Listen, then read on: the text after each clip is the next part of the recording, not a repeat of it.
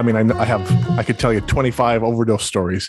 Hmm. And it happens that one of the most unusual ones that I know a lot of the backstory of comes from my own family. And I was talking to my parents about it and saying, like, can I tell a story about grandpa? And they're like, oh, he would have loved it. he would have loved Mm. it. He would have his uh his uh sort of narcissistic side would have kind of loved the fact that you're talking about it. And also just to sort of uh to the point being that I have gained some understanding of of him at the end of the day, you know. Yeah. for sure. Okay. Yeah. Well, this uh, this sounds good to me. I think about those times quite a bit, actually. If you go to, there's a place near where I grew up called uh, Barkerville. I don't know if you've ever been there. It's like a, Yep. yeah, Gold, a- gold mining town. yeah, yeah. It's a preserved gold mining town from like the I don't know late 1800s, early 1900s type thing. Yep. I guess everybody's always in awe of the work they did and the conditions they survived in and stuff like that. I always look at that and I'm like, well, they did have some pretty good drugs on hand. That's right. Yeah. So to do the type of work in those conditions, you know, that kind of cold, digging through cold rock in the in the wet, like I, I can't imagine that there weren't a lot of people, especially with the Chinese influence at the time, right? Opium, absolutely. And my, I mean, for my grandpa, he was that was in the days of Seconal and phenobarb, and like barbiturates were still very much around, and hmm nasty, nasty stuff. Well, it's funny. Yeah, I was just reading an article about that too. How uh, some scientists are actually starting to push back against how far the pendulum has swung away from drugs as a tool, especially all the drugs that have potential for dependence, Yeah. addiction. I read an article published in 2000, well, last year, I guess, and they were talking about how ridiculous it is that when we discovered benzodiazepines, they were a miracle drug because the drugs we had other than that were were pretty rough around the edges in in Yeah.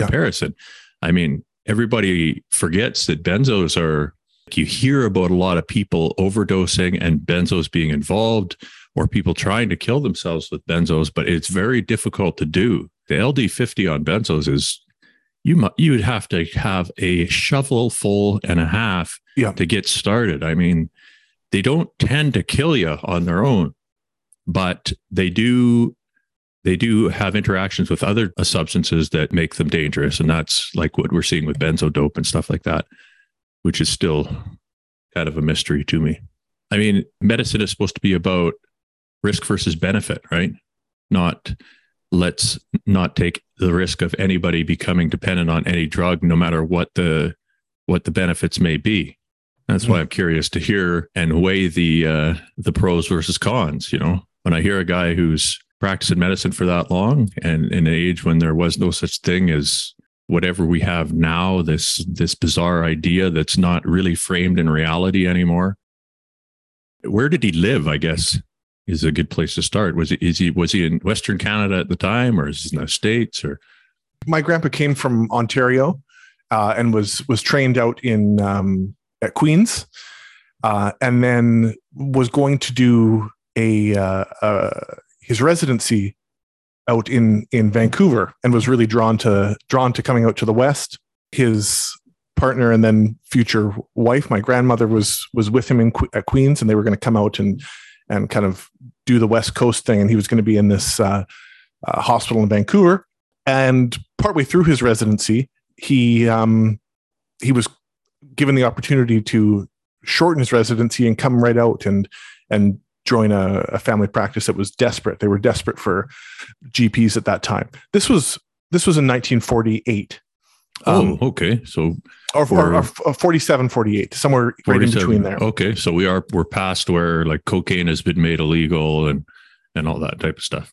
That's right. So, Okay. um, and because he was he he was did an expedited um, jaunt through medical school because of World War II, he was enlisted in the army while in medical school because the expectation was that these guys who were who were in medical school would be pushed through really quickly and then go overseas.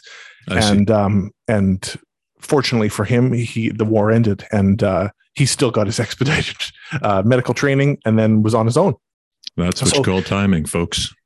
he masterful timing and uh and then he, again, he kind of locked out a second time in that he hadn't completed his re- residency, and it was recommended that he could go out and and um, start a practice out here in the in the valley because they were so desperate. So this was really small town medicine, where he was um, covered a, a, huge amount of of territory and um, did did a lot of it by by car and uh, and drove out into very remote parts of of the community and the surrounding communities to see sick people and deliver babies and patch people up and and keep this small town moving and just knowing the geography of, of where I live now and where he, where he was, uh, the amount of ground that he covered out here was just tremendous. So you're talking uh, like Abbotsford, Chilliwack, Mission, like Mission, you know, Mission, Silverdale, uh, Hatzic, Desroches, Dewdney. Okay, th- those surrounding areas. Right, because uh, if you have a car at that time, I guess yeah, you, they must have they must have had the main highway through there, but probably not much else. I guess no, no, no. And he um, notoriously drove a, a Volkswagen Beetle, so okay. um, just to sort of set the set the scene. And again, it was it was sort of trial by fire, I think, and I think it was really an innovative time for for doctors from the stories that I was told that in addition to being a GP, you were also assisting with with surgeries. You were also working in a very makeshift emergency department.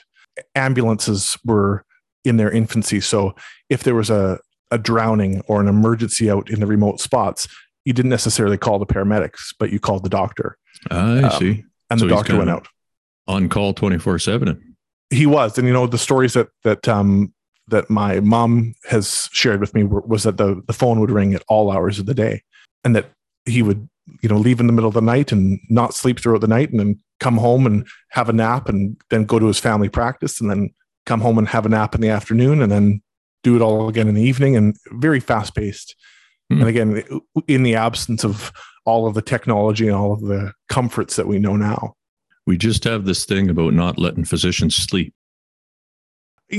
You know I, I i don't think it worked well then and it still doesn't now. And it, it's something that gets ingrained in, in medical students as sort of like a rite of passage. And at some point, we'll have to accept that the human body and brain don't do exceptionally well um, when stretched that thin. but yeah, yeah, I know. It's it's kind of like a uh, it's like a Marines or a SEALs thing, right? You're yeah.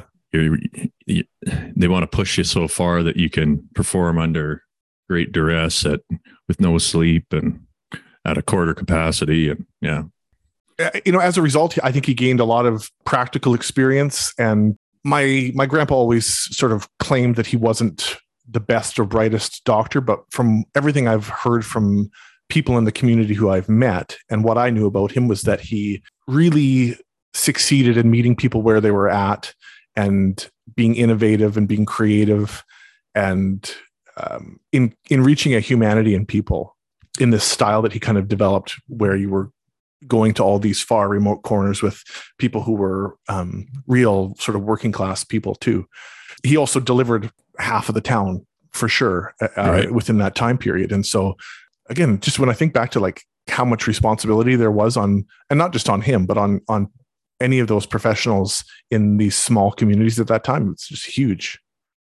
Yeah, you'd think you could get into some real strange situations too, because I don't know what the population density in that area was like then. I, it probably was still substantial, I guess. That area has been growing and expanding for a long time, but sure, you could still. I'm sure he he he would have been able to, you know, get into areas where there's people who are living a very different way from what, say, the people across the across the highway are living, type of thing, and you'd Absolutely. see all sorts of diversity Absolutely. that way. And who knows how they're, what kind of you know how their culture accepts the the help and and what yeah. goes along with that yeah and you know like i recall my mom telling me stories that you know if a family who who lived out in the bush or or lived on a farm say weren't able to pay a medical bill they would they would bring meat or there, there was one occasion where a, an entire bear was left on their front doorstep right. um, as like a form of repayment kind of a thing so mm-hmm.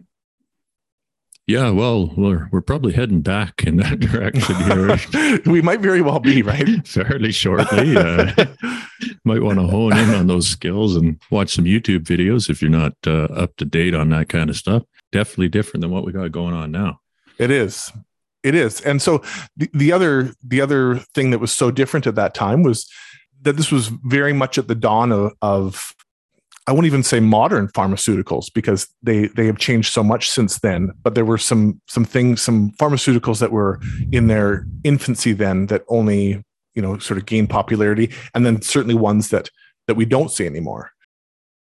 Yeah, yeah, that would that's a really interesting time. So what uh, what time period was he practicing? Like when did he say beginning of the 50s type of thing? Was that uh... the late practicing from the late 40s until the uh, mid 70s roughly? Okay. So yeah, that's probably if you look at it just from a free trade kind of innovation you have all the extra money coming in north into north america from the, the post-war drug companies hadn't uh, formed i mean there was there, like bayer and there's companies that were existing at that time but they hadn't really been corrupted to the core or near close to it at that time it wasn't until like I guess near the time when he retired, when things started, just the tendrils started to to get in there with the corporatization of everything, and then yeah, so that would have been I, th- think so. A very because probably he didn't have there wasn't many rules. You know, I don't think he would have had very many rules to follow other than the basic like do no harm and you know your Hippocratic oath. But you know, would somebody come out there and and look into his practice or you know how was that was there any regulations like that i wonder i mean i'm sure that he was that there was the, the governing bodies that there were today at least in some form or another mm. but i think um, in terms of prescribing and in terms of access very very different so right. from what i understand you know a um, a drug rep would come into town with their rolling cart and with the hottest new drugs and would sort of do their tour of of going to physicians' offices and saying, you know, do you want to try this?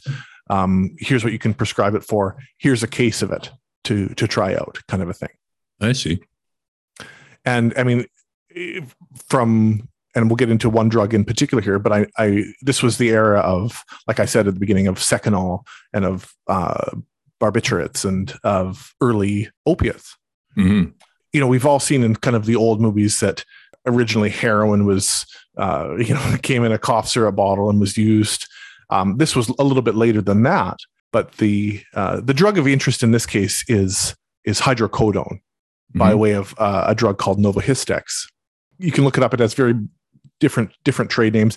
The research I, I found showed that it was fully discontinued in 2020, though other forms of of codeine or hydrocodone syrups are out there. And I mean, this was in the last uh, 10 years really popularized mm-hmm. by the uh, you know by rappers and by mm-hmm. you know famous famous rappers who who mix it with sprite and and it's sizzurp and this is really the same thing um now they were certainly drink. not or purple or purple drink yeah thank you yeah. this is not what they were calling it in the in the in the 50s but but it was it was plentiful and he he would get it by the case and prescribed it quite uh, readily mm-hmm. um, as sort of a, a cure. It was great for a cough. It was great for anyone who had a had a cold or or any kind of respiratory symptoms because it soothed your sore throat.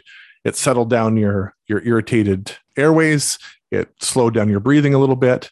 It helps, helps with sleep. Diarrhea. Helps with diarrhea. Helps you sleep. You get a, a buzz off of it. Um, that whether or not someone says they they appreciate it was certainly certainly a part of the a part of the remedy yeah i don't know what the uh, euphoria response rate is for hydrocodone it's got to be pretty pretty high throughout the population though um, i think so there are like uh, if you're a rapid metabolizer through a certain uh, metabolism set then i know you can like uh, codeine is gets changed by your liver into morphine.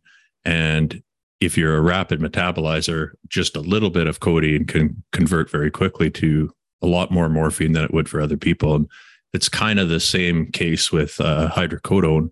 But so, I mean, regardless, probably lots of people appreciated its its pain killing effects and appreciated all the other things you said there. But there would have been quite a few people who were like, "Hey, doctor, Certainly. you got to get me some more of that cough syrup." Yeah.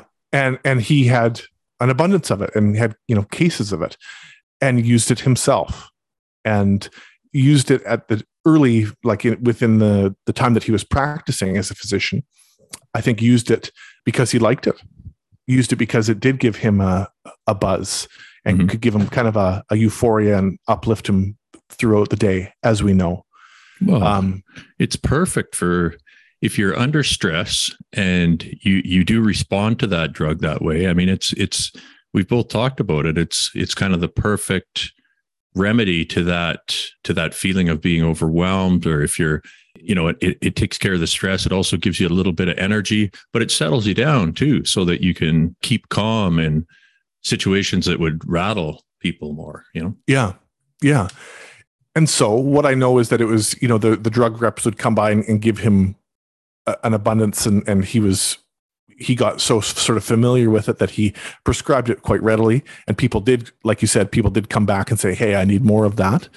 Uh, and he had a, a sort of a community of patients who, who needed that. And I don't think that was unique to him. I think that was quite a common, a common thing, both with, with, ox- with uh, hydrocodone and uh, barbiturates and all sorts of those drugs that they were readily available and there wasn't a fraction known about them as it as it is today not a fraction Yeah, and I mean, I it's it's a strange thing. I look back at those times, like any time before they made everything Schedule One. Like people were using hallucinogens. People were there's a large population or large percentage apparently of of stay at home women who were taking opiates throughout the day, kind of thing. Or you know, it's just there were large populations or subsets of the population who were using some type of drug that is now illegal to kind of just take the edge off, I guess. That generation never really talked about that stuff in that way. You're exactly right that like in terms of uh, it being a household discussion Mhm. addictive behavior wasn't wasn't a household discussion in fact it was a household secret i think Yeah. Um, well, no, you, I, I don't know if it's even a secret so much as maybe for some people, I like, how did your, did your grandpa tell his patients that, that he's, he used that product himself? i don't know I don't know, but I will say this: that within uh, his community, it was known well enough about his relationship with hydrocodone that that when he retired, he was given a like a a liquor bottle full of hydrocodone with a martini glass on top, Yeah. Yeah. Yeah. This And- is, uh, and that there and that and that no one batted an eye to that. Yeah. In many ways, we need to look at that and learn something in comparison Yeah. to how we're looking now. The, the, the, lens has been distorted, and uh, there's obvious problems with uh, maybe taking that too lightly. But I look at a case like that, and I, I look at it like you sh- like anybody who is involved with healthcare should. It's risk versus benefit. So, I mean, was the public harmed by your your grandpa's use of hydrocodone? Or was he able to do things that maybe he wouldn't have been able to otherwise? It's a it's a great question. right? Something Yeah. to think about there. And personally i mean let's look at if longevity uh, our western culture is obsessed with longevity for some reason. If longevity is the the the metric you're after i mean if the guy makes it to 95 that's kind of a hat tip. And you know I, I had this discussion with my dad a little while ago. I was talking about how if people understood how pharmaceutical grade or you know regulated drugs they are dangerous but they are also very manageable long term. They're not like people think of uh think of somebody who uses say like methamphetamines would be the most extreme example. And the media has done an excellent job of conjuring up this person who's on the street and they've got probably mental health issues. And and by the way they're using methamphetamines and you know they they do these everyone likes those uh like that intervention show which is nonsense and the hmm the before and after pictures and stuff like that. And it's like because of that people are really unaware or the idea is very exaggerated of how dangerous the drug itself is in comparison to the indirect effects of that drug what it does to your ability to have a stable lifestyle or have, have a stable home life a relationship uh, keep you employed and off the streets. And it's more those other factors that are contributing to the way that person is behaving and looks and is presented. Uh, that combined with mental health issues, and yeah, I, but it's it's unfair to pile that all on. It's well, it's not unfair, nothing to do with that really. It's not correct to pile that all onto the onto the drug and say that oh, drugs are bad because look at this person. Yeah, that's that's not how it works. That's not how science works. Yeah. And so, I, yeah, to me, I think this story, and as we move on to the kind of the next chapter of it in a moment, it is interesting in, like you said, that that there are a lot of people in our society who are high functioning under the use of a substance for a long period of time, and that it has many, many faces. Mm-hmm. What I think becomes interesting about my grandpa's story was where it diverges from it being something that was fairly open and and kind of acceptable and known to in his old age what that started to look like and and how his use of it then did teeter towards secrecy. Yeah. That's something i can i can really relate to. And looking back at my early uh, the first times that i ever tried an opiate or experimented with it to see what it felt like and I didn't go back to it the next day to then when I was using it in secret and and had to go back to it the next day and it generated a, a different feeling of coping in me than it did earlier in the road when I when I was just trying it out and it and it felt good. Mm-hmm. Yeah, yeah, that's a big that's a big piece of the whole puzzle right there. It is. So you know, after my grandpa retired and he he received this um this you know liquor bottle 26er full of of hydrocodone with a martini glass presumably he he was able to he was no longer practicing he did was able to write his own prescriptions for a period of time and mm-hmm. i don't know to be honest if he was writing prescriptions for that for himself but i do know that even into his old age he was able to to get prescriptions for it from his own doctors now mm-hmm. within the medical community there's a the widely accepted term of the old boys club and that physicians look out for for each other and mm-hmm. that a mm-hmm. retired physician has some privilege that a someone who's not a physician would have within that community and sure.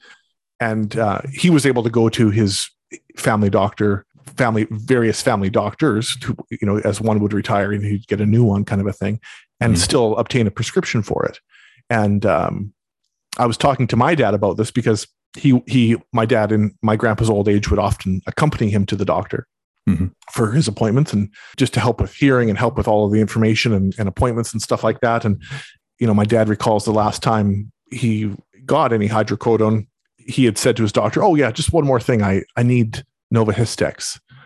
And his doctor had said, "Well, what do you need that for?"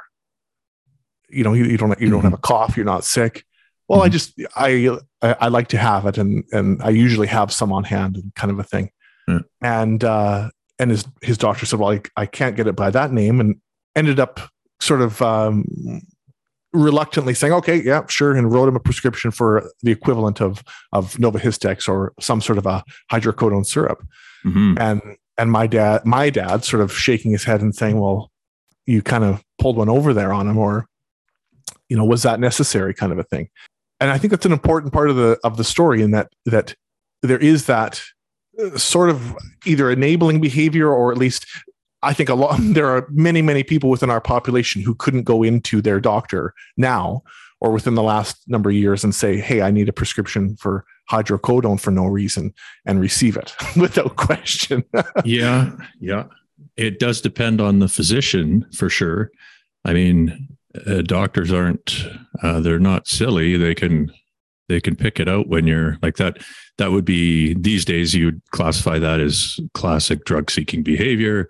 Yes. And that doctor probably well maybe that doctor flagged him immediately for that but then looked at the situation and thought here's a guy who's been and done things i can't imagine. He's made it this far and he's asking for you know something that's relatively benign and uh, yeah it's not uh, it's not what i'm supposed to do but i'm going to make an exception and th- i think there's a lot of healthcare professionals out there who see past the regulations sometimes and uh, maybe that's what that was Yeah, I think it. Well, I think it was exactly that. Hmm. And I'm not. I don't. I'm not knocking or blaming that doctor for it, but it's just it's with a drug like that. I mean, it it required access and it required him to have the support of someone on the other side to to help him get it. And uh, and that's not to say he he certainly wasn't using it all the time because a bottle lasted him for a long time. And I think that that, that last time that he got it, it lasted him for for the rest of his life. Mhm. Um, I would challenge anybody to do a clinical trial. You go dose per dose, alcohol to Novahistex. Maybe not Novahistex because it's got a lot of other garbage in there, including a lot of sugar. I think. I think they, uh, they Yeah. put a lot of sweetener in there. So maybe go just uh, you know dose to dose, make it uh, pure ethanol in whatever form is palatable, and same with hydrocodone, and equivalent dose day to day, and see who lives longer see who deteriorates faster and see which has more impact on that person's functioning and uh, way of life. an, an interesting interesting challenge and not that we are rec- recommending that trial take place as a disclaimer but it's an interesting discussion Look, if you got the money to make that trial happen, I mean, we there's there's so much of that type of information that is just I know why it's they don't do those trials because it Yeah. doesn't fit the the narrative is was and and has been set up a certain way and it's it's been done for a purpose and to change that is going to take monumental effort. I mean there's Yeah. people out there who are trying but uh, it's going to take a long time Yeah. because man did they brainwash the shit out of people over the last you know basically from when your grandpa retired till now it has been an onslaught like a media campaign a blitzkrieg of anti-drug this and anti-drug that for you know uh, racial division uh, purposes for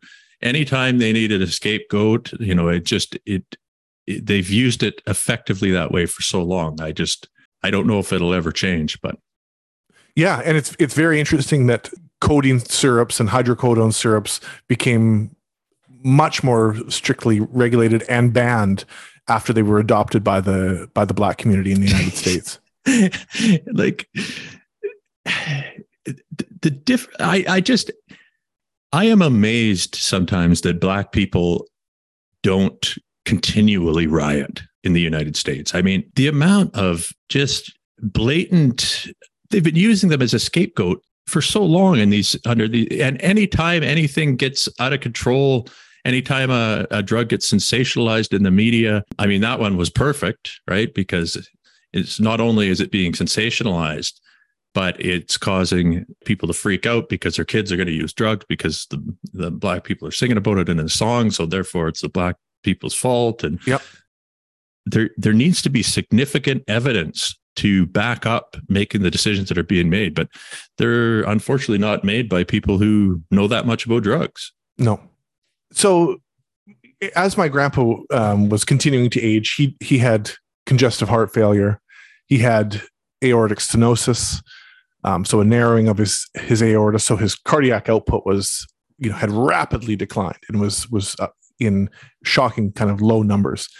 But he was otherwise a very physically capable. when I say otherwise, besides his heart failure, he was a physically strong person, um, quite a small person. You know, as he got into his 90s he was he weighed about 100 and 120 125 pounds. Uh, but was still very capable walked every day still worked in his garden how in, in ways that he could. And he was also the primary caregiver for my grandmother whose own health was really de- declining and her her physical needs. She was not as physically capable as he was. We had home support and my family really helped to to rally and, and help look after her too. But he was it was they were in their own home and it was very much his his as he saw it his duty.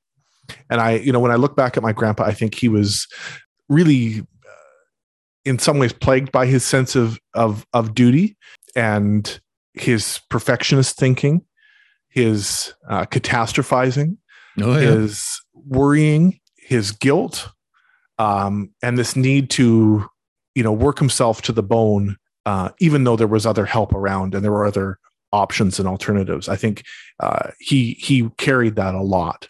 Hmm. And when I think about sounds uh, familiar right? It sounds very familiar. when I think about how he sort of would have moved through his day compared to or or compared to or similarly to when he was a younger man as a, a, family doctor with a whole community to look after. I think he had probably some of those same feelings of either feeling overwhelmed by the day or feeling like a little bit of a high or a buzz was going to help him kind of get through that and could elevate him. And in his 90s was very, very high functioning and, and coped with some of those uh, mental health characteristics that, that you and I are so familiar with.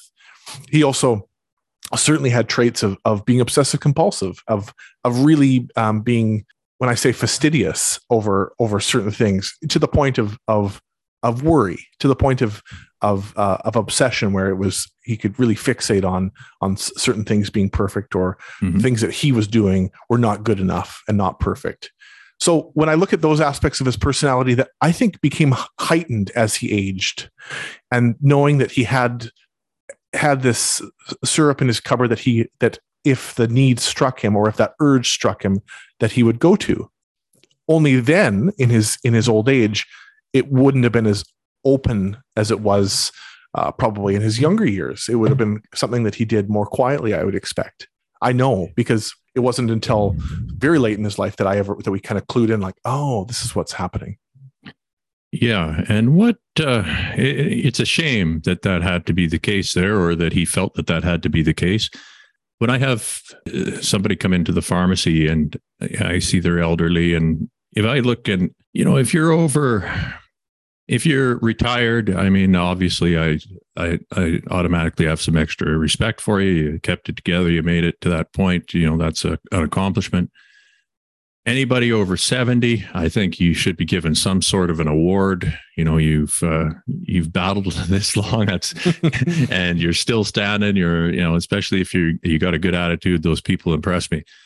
But when you get past 80 past 90 it should be basically across the board whatever the hell that person wants to do as long as it's not hurting anyone you let them do it because that person deserves they've they've spent the time to at least have that much autonomy you know? And i mean obviously you've got problems uh, if giving a, a, total autonomy to people who have, are in cognitive sure. decline. But in your grandpa's case where it sounds like he was very much in under control of his own affairs absolutely. um, why in the hell? Give me one good reason why that guy shouldn't be able to have some Novahistex. Uh, really? Sure, I I I can't. You know, other than well, my, the other than that I'm about to say doesn't isn't a, isn't a, a reason to say no to that, but uh, it was starting to interfere with his his own health, and and uh, I think for him his own physical constitution was changing, mm. and but that that sort of tape that plays in in our head doesn't change. Right. And maybe it amplifies. So maybe it amplifies. So I guess with that comes just increased risk. But we've talked about this many times, and I've I've talked about it many times that I really believe that people have the right to live at risk, and whether you're a, a person in your 90s living in your own home, substance free, you you are still living at, at some degree of risk. Uh, whether you are an unhoused person, whether you whatever your limitation may be, there there's there's risk associated with it and you're allowed to assume that. So but for him it th- that behavior did certainly put him at higher risk. So he was already starting to have some episodes of fainting and of conscious and and partially conscious collapse where you know he would be out walking and and um, it would be too strenuous for him and he would he collapsed a couple of times. And yeah. the ambulance was called a couple of times. He also had atrial fibrillation. So so his heart rate would, would go sky high, and again his cardiac output would would decline, and he would get into a get into medical distress. Yeah, congestive heart failure is horrible for yeah, it really exacerbates any kind of cognitive issues as well, right? Yeah. So there were a couple of times where the ambulances were called, and there were a couple of times when he did go into hospital, and he uh, was very uh, pragmatic and very realistic, and, and said like, I don't want I don't want heroics. I want to be in my own home, period. there was, you know, there were there was a one time where he was cardioverted for his atrial fibrillation, but otherwise the treatment was very conservative, and he said like just get me back home. Mhm. And so in his not in his as he was sort of moving up in his 90s, it was not an uncommon thing for him to for the ambulance to be called and he would eventually decline decline service or decline care and Mhm. and sign off on it or get one of us to so that said though we would we would want to be with him. And so when the ambulance would be called or when my grandma would call us with concern and then we would call the ambulance some of us or one of us would would rush over there. So when he was about 94 years old th- that's a estimate as best i can. I think it was about a year before he died. The ambu- my grandma had called us and said that he was um, sort of s- sitting in a chair and was unresponsive. He was breathing but his breathing was very slow and irregular and um, what should she do? And my and my grandma i think at this point was 91 or 92 and so we had said let's let's call the ambulance and get them over there and and we'll come. So my older sister and i got in the car and and rushed over there. And it's about a 12 minute drive from from abbotsford to to mission. And we hustled over there and got there. And as is commonly the case when when ambulances aren't available the fire firefighters come first and uh they're usually in abundance and they're usually and i don't want to sound too critical of firefighters here but they're usually sort of one is doing the task and the others are are circling. And any any er nurse that's listening will know that. And so when we arrived at, at their house there were i think five is my best recollection of how many young male firefighters had were surrounding my grandpa. Mhm. And they had an oxygen saturation probe on his finger and, and they had oxygen in his nose and they're all fussing all over all around him. And again he weighs probably 120 pounds. He was just a tiny tiny man at that point. Mhm. and uh, his consciousness was starting to kind of perk up a little bit with the oxygen. Mhm. and he sees me through the part of the firefighters and he says corey corey come over. And he calls me over and he was very hard of hearing so i got very very close to him and he whispers in my ear i just took a little bit of Novahistex. Right. and the so, you know i had sort of that moment where it's like oh shit okay um, everything's okay here folks and and okay so what do you want to do and he said i'm i'm i'm fine but i i took some Novahistex. and again this is like i said the the risk of um like with anyone who isn't taking their an opiate regularly they have some time away from it they go to take it. And this is when we are at greatest risk for overdose. Mhm. um, when when a relapse or a slip occurs you take what you used to take and it hits you much much harder and very differently than what you were used to. And so when i think about my grandpa um, this is not fentanyl this is not heroin but it was a syrup that he was used to taking and probably taking x amount of quantity of.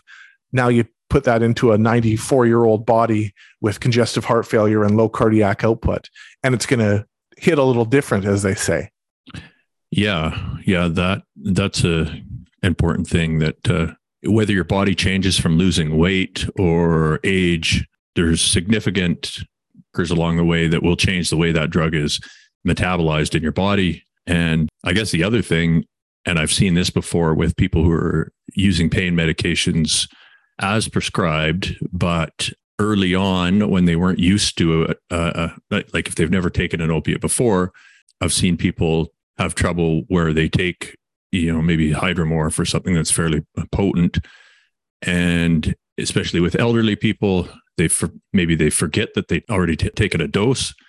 They take another dose. They're sitting there for a little while and like, huh, did I take it? You know, they're getting more confused. And every time they get confused, they think they forgot to take their dose.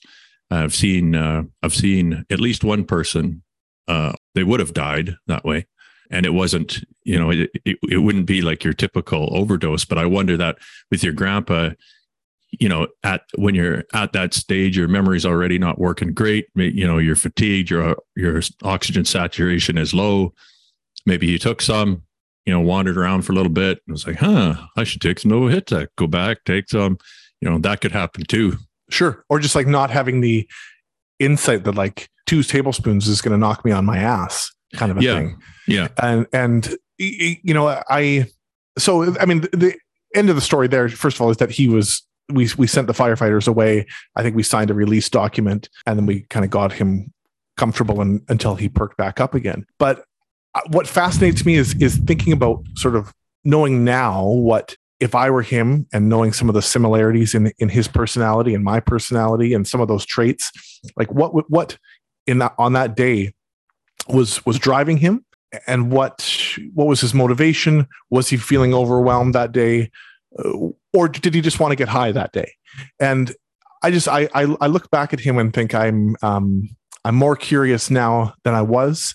And i think i understand him with a little bit of a different lens now than i did certainly well i i can tell you with almost certainty that if by some you know i, I don't know how long i'm going to last but if I make it to my 90s or 80s or probably, you know, I'd say 75 ish, I'm definitely going to start messing around with whatever I get my hands on because I, I think you get to a point where, you know, you got so many aches and pains. You've got plus just a, I mean, I get bored sometimes, right? You know, I, I'm a busy guy. I try and do all sorts of things to keep myself occupied, but I get bored. I mean, I can't imagine what it's like, you know, when you're you're past that point where you're you're not you're no longer looking ahead at, you know, your future endeavors are not really you know, those prospects are not worth turning around in your mind very much. So you're just kind of sitting there around, you know, existing, right? And yeah, you probably probably want to spice things up. That would it may be, be that. It may be that. And I know and that's certainly a, an issue that that gets talked about in groups and talked about in in um, meetings with that I attend. That that boredom is a driving factor.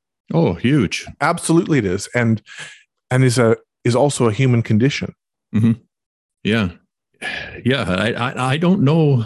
I guess it's probably like everything else, where some people have a greater ability to self soothe or entertain themselves, and I I think self soothing is more when you can handle a lot of stress you've got problems but you're still managing to cope with that but it's that's to me is a different type of thing than i've got everything done i'm ahead of it thing everything's generally under control from my perspective um now what you know mm-hmm. that that kind of boredom where you're like i'm kind of taken care of here and i've got extra time that's the one that gets me so i guess i don't know what what do you call that entertaining oneself.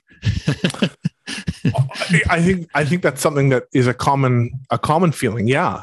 You know, and I just I think going back to stigma, like how that drives how stigma drives secrecy, um, how stigma fuels shame and make can make people retreat. And I don't know, like I just think if um, imagine if he could have said that more openly, that either yeah. I'm bored or said like, here's what I'm doing.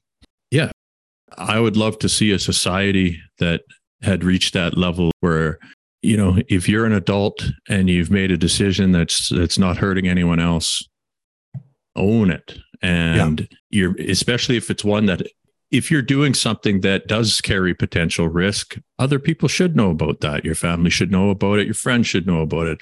Anybody who's uh, you know close to you should definitely know. I can't imagine how many more people are dying because of that that part of stigma where they're they maybe i mean I, I look at myself and i think how many times did i pick up the phone and then put it back down pick up the phone and put it back down even with um, calling out for help from the association and then with my parents like it, talk, it took long it was i don't know how long before like it, it was years i guess really before i i let them know how serious the situation had become and um, that's a weird thing when you think about it. You yeah. know, like I love those people. Those people love me. Why would I would want to know if they were struggling that way? Why wouldn't I tell them? You know, and yeah, uh, it makes me think like. I, I, first of all, I totally agree with you, and I, I my um my relationship with hydromorphone and opiates didn't start until after my grandpa had died. But I was thinking, I got me thinking, like imagining what if that wasn't the case? What if he was had been still alive? And my grandpa and I talked about everything. We had a like we had a, a, a relationship where we could talk about the wildest things, and he you know was very much into the internet and very much into current events and what was going on. And and uh, when I think back to like when I was really struggling, imagining he could have been a person in my life that I could have had a really frank and fascinating conversation with, and he would have been someone I think who would have really got it. And yeah. uh, absolutely, yeah, he he lived through it. I mean, he he saw that change. He saw the cultural shift.